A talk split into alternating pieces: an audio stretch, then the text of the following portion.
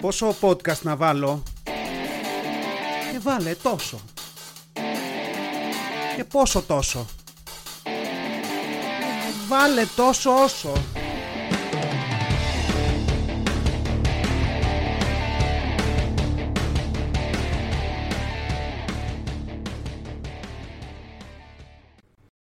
Γεια σας Γήινοι, επεισόδιο τόσο όσο αριθμός 10 Σκέφτομαι ότι αυτό το γεια σας γίνει είναι λίγο περίεργο, αλλά θα το συνεχίσω γιατί μου αρέσει. Επισόδιο 10 αυτό εδώ και κάθομαι και ακόμα ψάχνω τις αποστάσεις από το μικρόφωνο, δεν τις έχω βρει.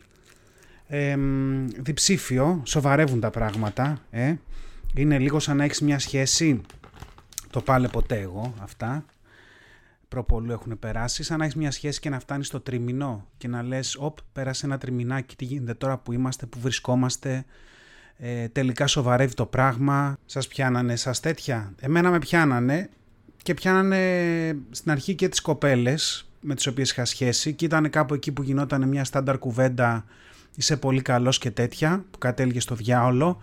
Ε, ήτανε, το τρίμηνο ήταν ένα σημείο καμπής πάντα. Αλλά σε κάθε περίπτωση εδώ είμαστε, συνεχίζουμε.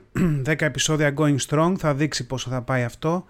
Ε, σε άλλα νέα, χαμός, αρρώστιες, όλα τα παιδιά άρρωστα από το πάντα μέχρι πάντοτε, δεν θα σταματήσει ποτέ αυτό. Χάνουμε σχολεία, μίξες, τέλειωτες πλησίματα μύτης, ε, παλεύω στα δωμάτια, έχω βάλει εκεί βίξ μέσα σε κατσαρόλια με ζεστό νερό και τρεις σταγόνες από ένα εθέριο έλαιο και το βάζω όλο αυτό να κοιτάει Ανατολή και ένα τσίκ ανοιχτό το παράθυρο και το ε, δηλαδή πραγματικά δεν ξέρω, δεν καταφέρνω πολλά. Είναι τελείως random, δηλαδή το βάζω, το ένα βράδυ λέω κοιτά να δεις τι ωραία που δούλεψε, το επόμενο στη μία ώρα ξυπνάνε από μίξες και από μπουκώματα. Εκπληκτικά, τα δικά μας τα παιδιά πάθανε και ένα πράγμα, μια οστρακιά, το οποίο όταν μας το πει γιατρός λέμε τι φάση, τι, τι, τι αρρώστια κολλήσαν, ας πούμε, κολλήσαν μια αρρώστια από το 60. Τέλος πάντων, ένα πράγμα που θέλει απλά αντιβίωση, κάτι σαν βακτήριο. Γενικά, περιμένεις να ακούσει τα πάντα όταν πηγαίνεις στο γιατρό. Δηλαδή, περιμένεις να σου πει ότι το παιδί έχει από ξέρω εγώ, μια πλοίωση μέχρι σκορβούτο για κάποιο λόγο. Νιώθω σαν να πηγαίνω στο γιατρό, είναι και ένα επεισόδιο του House. Αυτό που πήγαιναν όλοι με και ο εκ του θαύματος είχαν όλοι κάτι ασθένειες που ήταν μια περίεργη μίξη μιας ασθένειας από εκεί και γιατί ο άλλος τρίψε το χέρι του σε μια βελόνα που μετά είχε, που πριν είχε πέσει σε κάτι σκατά σκύλου και αυτό όλο δημιουργεί κάτι και μετά κάτι άλλο. Κάπως έτσι νιώθω κάθε φορά που πηγαίνουμε στον παιδίατρο. Περιμένω να δω τι παράσημο θα μαζέψουμε, τι θα έχουμε κολλήσει αυτή τη φορά ε, για να γραφτούμε στο πάνθεον ας πούμε των, των ασθενειών. Και αυτή είναι η ζωή με τα παιδιά. Αυτό που καταλαβαίνεις πολύ γρήγορα είναι ότι κάθε φθινόπωρο χειμώνα θα το περνάς σε αυτή τη φάση να τρέχεις στα φαρμακεία, να ψάχνεις για φάρμακα που είναι πάντα σε έλλειψη γιατί όλων τα παιδιά αρρωσταίνουν και να γίνεται όλο αυτό το, το συμπούρμπουλο κάθε φορά. Σε άλλα νέα, σε άλλα νέα Σκάνε συνεχώς τα notifications για καινούργια σπίτια. Προσπαθώ να γιάσω και να ηρεμήσω, δεν με αφήνουν. Και γι' αυτό το λόγο θα πάρουμε ένα πενταλεπτάκι, ίσως και λίγο παραπάνω από αυτό το podcast, για να μιλήσουμε για ένα καινούριο σπίτι που μου ήρθε. Έτσι, στην, στη Νέα Σμύρνη πάντα. Είμαστε στη Νέα Σμύρνη, μου σκάει μια αγγελία για μια σπιταρόνα. 110 τετραγωνικών, παρακαλώ, με δύο υπνοδωμάτια. Σε μια πρώτη ανάγνωση δεν μας κάνει σαν αγγελία, αλλά θα δείτε γιατί ασχολούμαι. Δεύτερος όροφος, έτος κατασκευής το 7, δεν θα τελειώσει καλά αυτό, το 2007 δηλαδή. Όχι ότι θα έχει μεγάλη διαφορά αν ήταν το 1907 στο ενίκιο, αλλά είναι καινούριο, είναι διαμπερές, έχει υπόγειο πάρκινγκ, ανεβαίνει η τιμή όσο περιγράφω χαρακτηριστικά, έχει πόρτα ασφαλείας, ε, έχει κουφώματα αλουμινίου, ε, δύο μπάνια, νεόδμητο. Έμαθα πολύ, πολύ πρόσφατα ψάχνοντας για σπίτια ότι μέχρι και 20 χρόνια πριν τα θεωρούν νεόδμητα έτσι είναι η αντίστοιχη φάση με αυτό που, που είσαι 40 και σου λένε ότι έχεις όλη τη ζωή μπροστά σου. Είναι αυτή ακριβώς η φασούλα. Έχει τζάκι, τρομερό, έχει τέντες και έχει και μια τεράστια αποθήκη, αεροδρόμιο θα έλεγα, πέντε ολόκληρων τετραγωνικών μέτρων. Βέβαια έχει μια αυτόνομη θέρμανση με κεντρική εγκατάσταση πετρελαίου. Χαμός. Ε, μετάφραση, δεν θα έχει κανείς λεφτά να βάλει πετρέλαιο, δεν θα έχεις πετρέλαιο και θέρμανση ούτε και εσύ. Αυτό σημαίνει. Τώρα, το τρελό σε αυτό το σπίτι το unique selling feature ας πούμε του σπιτιού είναι ότι έχει walk-in closet. Εντάξει. Τώρα, για τους φτωχάλες και τους βλάχους εκεί έξω, να εξηγήσω ότι μιλάμε για μια walk-in closet.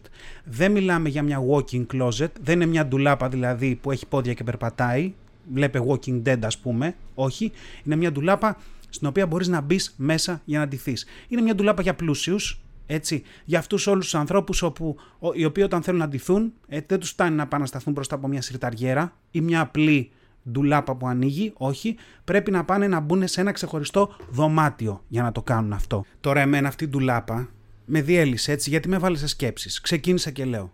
Αρχικά, έχει δύο υπνοδωμάτια, δεν μας κάνει. Αλλά μήπως θα μπορούσε αυτή η ντουλάπα να είναι ένα τρίτο δωμάτιο; Δηλαδή, μήπως θα μπορούσα να βάλω το παιδί εκεί μέσα να μείνει μέχρι νομοτελειακά, θα μείνει μέχρι τα 20-25 που θα φύγει από το σπίτι. Εντάξει, μετά το παιδί βγαίνει από αυτή την τουλάπα, μου λέει ότι είναι και γκέι και πηγαίνει σε ένα άλλο σπίτι να κάνει τη ζωή του. Σε ένα πρώτο άκουσμα αυτό είναι απλά ένα κακό αστείο.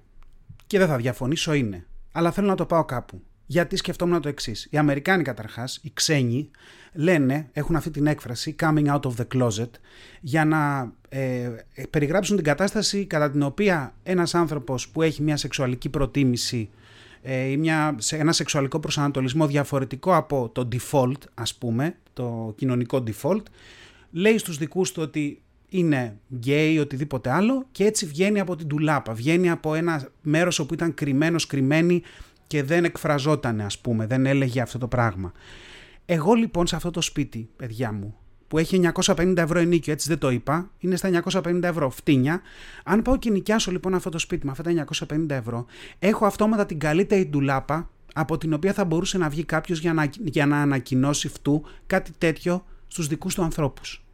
Οπότε τι κάνουμε, πάμε και διοργανώνουμε τέτοια events. Έχουμε αυτή την ντουλάπα, έρχεται κάποιος στο σπίτι, σου νοικιάζει το χώρο, Φανταστείτε τώρα ωραία catering μέσα στο υπνοδωμάτιο, μπαλόνια, μουσικές, ένα happening ολόκληρο. Μπαίνει κάποιος μέσα στην τουλάπα, ας πούμε Κώστας, βγαίνει ελευθερία. Είναι έξω η δική του, ου, γίνεται το τζέρτζελ όλο αυτό. Τρελή φάση, λεφτά πάρα πολλά, πάρα πολλά από όλη αυτή η διοργάνωση έτσι και σκεφτόμουν ότι αυτό μπορεί να είναι και ένας τρόπος γιατί ψάχνω τρόπους κάπως να καταφέρω να, να διαχειριστώ αυτά τα ενίκια. Δεν υπάρχουν άλλοι τρόποι. Δηλαδή πρέπει, θέλουμε δημιουργικότητα εδώ. Θέλουμε, θα μπορούσα να το κάνω με Airbnb, μια άλλη σκέψη. Θα μπορούσα. Γιατί κάποια Airbnb είναι ακόμα πιο μικρά από, αυτό, από αυτή την τουλάπα. Και απλά να έχω έναν άγνωστο να μένει να κοιμάται στο ίδιο δωμάτιο που μένω και εγώ το ίδιο βράδυ. Το, το βράδυ. Δεν υπάρχει κάποιο θέμα με αυτό. Έτσι, αλλά γυρνάω πάλι στο κακό αστείο το προηγούμενο και σκεφτόμουν το άλλο μετά. Λέω, γιατί η κοινωνία να έχει επιβάλει αυτό τον κόπο έτσι, και αυτή τη, τη διαδικασία και την κατάσταση του να βγαίνεις από μια ντουλάπα και να ανακοινώνεις κάτι τέτοιο μόνο σε αυτούς τους ανθρώπους. Για ποιο λόγο δεν το έχουμε και οι υπόλοιποι, για ποιο λόγο δεν το έχουν και οι straight; Να βγαίνουν και να κάνουν απλά ένα confirmation ότι παιδιά, όχι όπως με ξέρατε είμαι, ας πούμε, όπως υποθέτατε είμαι. Να μην το έχουν μόνο, να μην το έχουμε μόνο για σεξουαλικές προτιμήσεις ή όπως αλλιώς θέλετε πείτε το, για να μην παρεξηγηθώ κιόλας, να το έχουμε ας πούμε και για τους χριστιανούς. Είσαι χριστιανός. Βγαίνεις από την τουλάπα, παιδιά, ναι. Δεν είσαι. Παιδιά, δεν έχω το Χριστό μου. Βγαίνεις από την τουλάπα, λες βουδιστής, άθεος, οτιδήποτε άλλο. Να τη χρησιμοποιήσουμε αυτή την ντουλάπα. Βρίσκω χρήσεις εναλλακτικές για να μην μου μένει και άδεια, να μην μου μένει ο χώρος άμα κολλήσει κάπου η κατάσταση με το άλλο. Δηλαδή, θα μπορούσε κάποιος να βγαίνει, ας πούμε, να μπαίνει κανονικός άνθρωπος μέσα και να βγαίνει και να αρχίζει να φωνάζει, ας πούμε, άναρθρες κραυγές ε, και να λέει θάνατος στους Εβραίους, έξω οι ξένοι από, τα, από την πόλη, ας πούμε έρχονται οι ξένοι και μας παίρνουν τις δουλειές. Και άλλωστε, OK, okay, ο Βαγγέλης ήταν ρατσιστής και φασίστας, δεν το ξέραμε, μας έκανε ένα coming out σε αυτόν τον ωραίο χώρο εδώ που νοικιάσαμε. Εντάξει, τώρα, οι αντιδράσεις βέβαια σκέφτομαι δεν θα είναι πάντα καλύτερες, αλλά αυτό το λύνουμε. Θα βάλουμε ένα συμβόλαιο να υπογράφετε πριν τη διαδικασία και να λέμε ότι παιδιά, ότι ζημιές στο χώρο κλπ. θα αποζημιώνονται ε, στον ιδιοκτήτη. Κάπως έτσι. Δεν ξέρω, σκέφτομαι τρόπους. Και από την άλλη, άλλη σκέψη που κάνω είναι ότι και αυτή η ντουλάπα δεν είναι καθόλου κακή και σε μια καθημερινότητα. Εντάξει. Γιατί; Σκέφτομαι μετά τα ζευγάρια. Σκέφτομαι πώς το κάθε ζευγάρι ξεκινάει αυτή τη διαδικασία του α, να κάνουμε τρελίτσες, να το κάνουμε τέλος πάντων. Εντάξει, αν φοβόμαστε τις λέξεις, να κάνουμε σεξ ή οτιδήποτε άλλο ή έρωτα, ό,τι θέλει να κάνει ο καθένας. Μπορεί να είναι πολύ άβολο για κάποιους. Δηλαδή μπορεί να μην το έχουν αυτό. Μπορεί να είναι σε φάση άλλος να κλείνει το μάτι και να κάνει το κεφάλι της στο πλάι, πάμε μέσα. Άλλος μπορεί να αρχίσει να κάνει τα περίεργα, να βάζει καμιά μουσική, δεν ξέρω εγώ τι. Εδώ έχεις ένα δωμάτιο. Εντάξει, το οποίο σου προσφέρει δυνατότητες. Έρχεται ο άλλος, ας πούμε, είσαι στο σπίτι με τη γυναίκα σου κλπ. Λες, μου ήρθε η όρεξη, τι θα κάνω. Μπορεί αυτή να είναι στο δωμάτιο και να ράζει. Πας εσύ, χώνεσαι μες στην τουλάπα. Εντάξει, τσιτσιδώνεσαι, όπως σε γέννησε η μάνα σου, και κάνεις μια τάτα. Ανοίγεις την πόρτα, βγαίνεις έξω. Τσιτσιδό, η άλλη κάθεται στο κρεβάτι, παίζει κάτι crash σάγκα. Δεν ξέρω τι εμπά παίζει. Χαζεύει Twitter ή οτιδήποτε. Όπου μπλε μπροστά της ένα πουλί. Σου λέει, τι έγινε εδώ. Είναι δηλαδή μια έκπληξη. Μπορείς να το, να το δουλέψεις. Κάπως έτσι. Και μετά σκεφτόμουν κιόλας ότι και για εμάς που είμαστε γονείς με μικρά παιδιά, που δεν έχεις πολλές ευκαιρίες και που η αλήθεια είναι ότι άμα σε πετύχει ο γιος σου, η κόρη σου πάνω σε αυτή τη φάση, μπορείς και να το τραυματίσεις το παιδί για πάντα. Λες τώρα αυτή του λάπα, εμένα μου, μου δίνει κάποιες δυνατότητες. Γιατί; Πάω και βάζω μια κλειδονιά. Ναι, το, το podcast γίνεται το 70. Πάω και βάζω μια κλειδονιά στην πόρτα. Και θέλω να κάνω κάτι, κάνω μια τσιχρούκ, κλείνω την πόρτα, κάνω και μια το σύρτη, την κλειδαριά ότι έχω βάλει, κάνω ό,τι θέλω, έρχεται το παιδί με στο δωμάτιο, θα χτυπήσει μια πόρτα, θα το μαζέψεις κάπως. Δεν, δεν γίνεται δηλαδή, δεν θα γίνει στραβή εύκολα μέσα στην τουλάπα γιατί έχει αρκετό χώρο η αλήθεια είναι. Λοιπόν, και, και μετά σε ένα, ένα βήμα παραπέρα, σκέφτομαι επίσης, ε, γιατί βλέπω πολλές ταινίες, ότι αυτή η τουλάπα μπορεί να είναι και ένα panic room, ας πούμε. Α πούμε ότι ζούμε σε μια ταινία, δεν ζούμε στον κανονικό κόσμο, και μπαίνει κάποιος διαρρήκτης μες στο σπίτι. Που δεν θα μας πιάσει να μας δέσει οτιδήποτε. Έχουμε το χρόνο, γιατί έχουμε τεράστια σπίτια, 110 τετραγωνικά, να τρέξουμε κάτω από ένα, να φύγουμε σε ένα διάδρομο, να στρίψουμε σε μια γωνία, να μπούμε σε μια άλλη πόρτα και να χωθούμε μέσα σε ένα ωραίο το panic room, το οποίο είναι αυτή η ίδια walking closet, όπου έχεις απλά νεράκι και ξηρά τροφή, το οποίο και για το σεξ καμιά φορά είναι υδάτωση κλπ. θα βολέψει. Άρα έχεις εκεί μέσα τα νερά σου, την ξηρά τροφή σου και έχεις και ρούχα. Κλείνεις εκεί μέσα για όσο χρειάζεται, έχεις προμήθειες και έχεις και αλλάζεις και ρούχα, δεν θα βρωμήσει. Δηλαδή κάπως νομίζω ότι τελικά είναι μια πολύ καλή ιδέα ένα τέτοιο σπίτι. Δεν ξέρω αν έχετε τίποτα έτσι high class και έχετε σπίτια με walking closet. Σκεφτείτε, έχω δώσει εναλλακτικές, μην πάνε χαμένες, δηλαδή τόσες λύσεις υπάρχουν. Επόμενη στάση για το podcast, μια αρθράρα που βρήκα και με πήγε πίσω σε προηγούμενα χρόνια να, να εξομολογηθώ εδώ ότι ε, μια περίοδο έχοντας τελειώσει τη σχολή, νομίζω παίζει να έκανα και διδακτορικό σε εκείνη τη φάση, αποφάσισα να εμπλακώ σε free press, φοιτητικό free press, εκπληκτικό, ίσως το πιο γνωστό που υπάρχει, ε, γράφοντας άρθρα. Ήμουνα δηλαδή ένας τριαντάρης, τριανταδιάρης, κάπου εκεί που καθόταν και έγραφε άρθρα για φοιτητές. Ήταν άρθρα του στυλ 10 ε, τρόποι για να κλέψει την εξεταστική χωρίς να σε καταλάβουν, ε, γιατί μας αρέσουν τα τάδε καφέ, τέτοια top 10 εκπληκτικά ας πούμε, ε, που τα έβγαζα από τον κόλο μου κάθε φορά, τα φανταζόμουν τα μισά, λίγο χιουμοράκι και λέγε την πλάκα του, το είχα κάνει για δεν ξέρω καν χρόνο, καμιά δεκαριά τεύχη, κάτι τέτοιο. Οπότε ναι, πάντα όποτε βρίσκω άρθρα που έχει top πράγματα, είναι τα αγαπημένα μου, clickbait, κάθομαι και τα διαβάζω πάντα. Βρίσκω λοιπόν αρθράρα, η οποία βάζει στη σειρά 40 γειτονιές της Αθήνας από την ασχημότερη στην πιο όμορφη. Λες τώρα αυτό μόνο καλά μπορεί να πάει. Εντάξει, δεν υπάρχει, δηλαδή είναι εκπληκτικό. Δεν θα κάτσω να διαβάσω και τις 40. Να το βρείτε να το διαβάσετε, έχει πολύ ενδιαφέρον αλλά θα κάνω και εγώ κάποιες στάσεις σε κάποια πράγματα που μου κάνουν εντύπωση. Ξεκινάει λοιπόν από το 40, κάνει ένα countdown, ε, άλυμο στο 39, δεν το περίμενα, τον είχα για πιο ψηλά, κουκάκι 38 μεγάλη έκπληξη, δηλαδή εντάξει έχει γεμίσει Airbnb και εκείνη που ξενερώσαμε, μέχρι τώρα ήταν μια χαρά, αλλά στο 38 πολύ χαμηλά το, το κουκάκι, κρίμα. Και το μεγάλο μου πρόβλημα, το πρώτο μεγάλο μου πρόβλημα με το άρθρο είναι στο 37. Στο 37 βρίσκουμε το Μοσχάτο. Εντάξει. Πρώτο πρόβλημα είναι το είχα για πιο ψηλά. Κατά δεύτερον, να πω εδώ ότι ξεκινώντας να διαβάσω εγώ τέτοια άρθρα, έτσι, και σαν ταυριώτης, κανένας ταυριώτης που σέβεται τον εαυτό του δεν περιμένει να βρει τον ταύρο μέσα σε top 40. Να, το, να ξεκινήσουμε από εκεί. Και να πούμε ότι δεν είμαστε σε τέτοια top 40, είμαστε εκτός. Τα διαβάζω αυτά τα άρθρα γιατί έχω και μια κρυφή ελπίδα ότι κάποια στιγμή μπορεί να σπάσουμε το 40 και να μπούμε στο, στην πουστιά, ας πούμε. Εδώ δεν είμαστε μέσα. Και δεν είμαστε μέσα γιατί, γιατί με το Μοσχάτο, από ό,τι φαίνεται, είμαστε σε όλα τα σκατά μαζί, Δήμος Μοσχάτο Ταύρος, αλλά όταν μπαίνουμε σε αυτά τα top 40 ξαφνικά λακίζουμε, δεν είμαστε μέσα. Δηλαδή εδώ στο 37 για το Μοσχάτο λέει πολύ πυκνοκατοικημένη περιοχή με ελάχιστους πνεύμονες πρασίνου κλπ. κλπ. Εδώ ρε παιδιά συγγνώμη, ο Ταύρος που είναι; Δηλαδή εμείς δεν είμαστε πυκνοκατοικημένη περιοχή. Δεν έχουμε ελάχιστους πνεύμονες πρασίνου. Δεν τα έλεγα τις προάλλες για τα τρία δέντρα ανά τετραγωνικό δεν υπάρχει πουθενά περισσότερα από τρία δέντρα στον Ταύρο. Εμείς δεν έχουμε κίνηση, δεν έχουμε βιομηχανίες, δεν περνάει από μέσα από τον Ταύρο και μας κόβει κάθε επιρρεό και, και κάνει τον Ταύρο ένα χάλι μαύρο. Γιατί δεν είμαστε εδώ και είναι μόνο το Μοσχάτο ξαφνικά.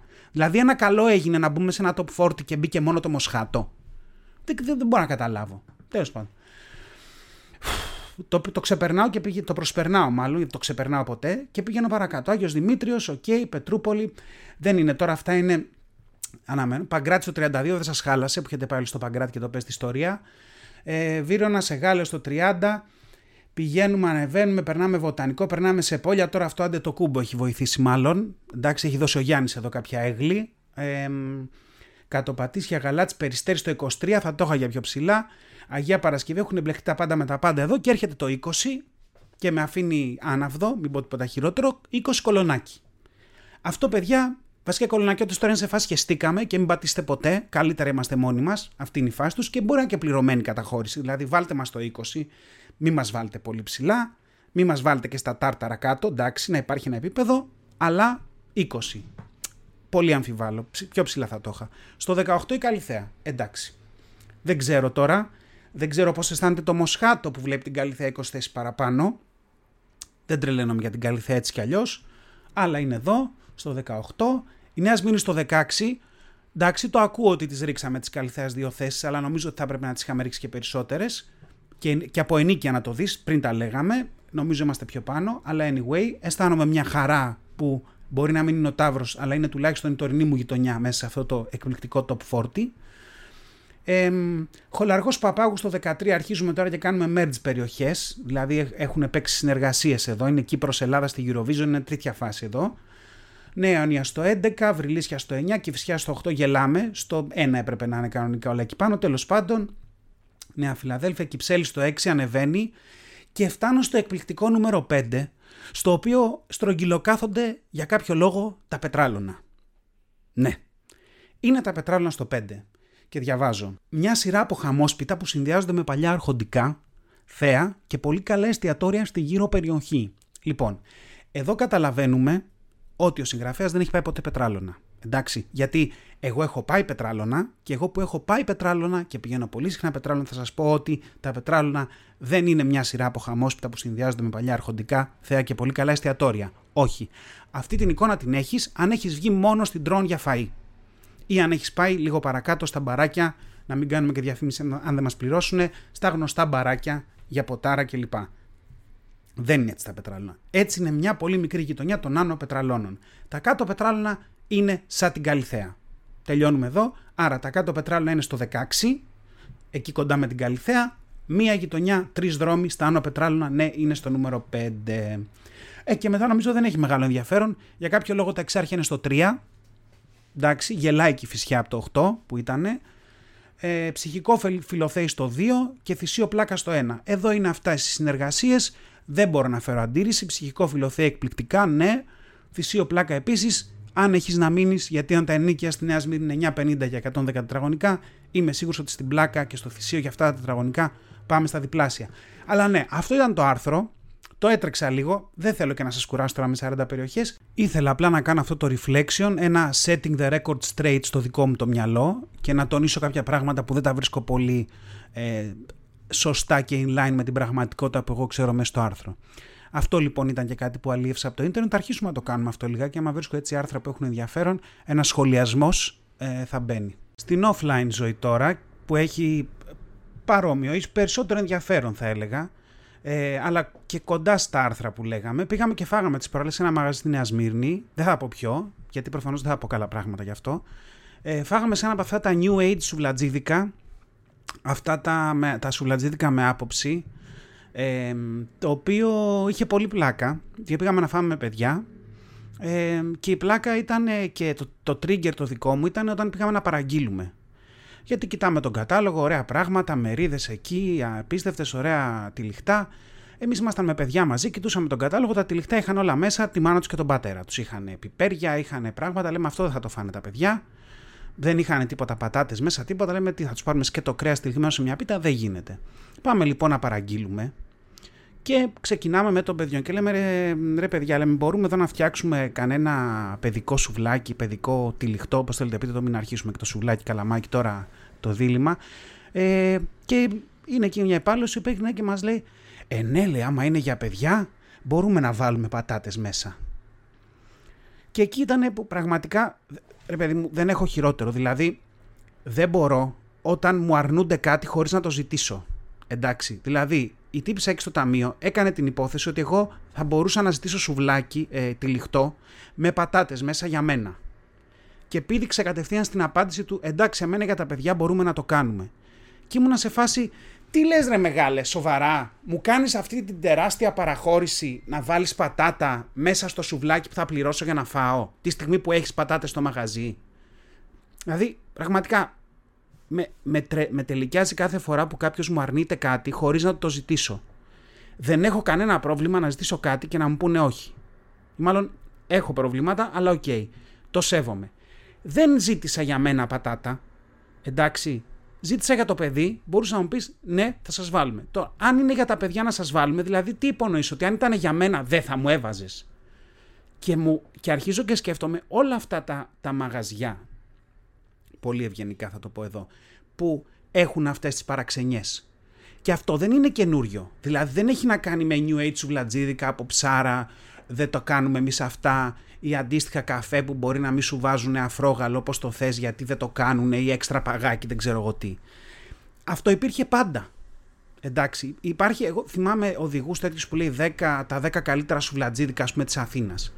Και πας και το διαβάζεις και έχουν γράψει ένα άρθρο και ξεκινάει. Ο κύριος Κώστας στα κάτω πατήσια φτιάχνει παραδοσιακό σουβλάκι από το 1990 παραδοσιακό σουβλάκι χωρίς πατάτες, μόνο με καλαμάκι χοιρινό, ντομάτα, αγκούρι και δυόσμο. Ξέρω εγώ τι άλλο βάζουν μέσα. Και λέω φίλε, συγγνώμη, αποθεώνουμε ένα τύπο ο οποίος έχει μια δουλειά και επί 30 χρόνια αρνείται για κάποιο δικό του λόγο να φτιάξει ένα σουβλάκι κάστομο όπως το ζητάμε. Δηλαδή το, το σουβλάκι, το τυλιχτό, by definition, είναι ένα πράγμα που μέσα το γεμίζεις με ό,τι θες να φας. Δεν πήγα εγώ εκεί να ζητήσω πέρκα ψητή μέσα στο τυλιχτό. Μια ρημάδα πατάτα ζήτησα. Και υπάρχουν όλα αυτά τριγύρω μας. Θυμάμαι και σε νησιά και αυτά πάντα υπάρχει μια ιστορία για έναν παράξενο τύπο που έχει ένα μαγαζί και επιβάλλει το θέλω του και για κάποιο λόγο όλοι εμείς το δεχόμαστε αυτό και πηγαίνουμε σαν τους ηλίθιους εκεί και λέμε βέβαια τι θα βάλουμε.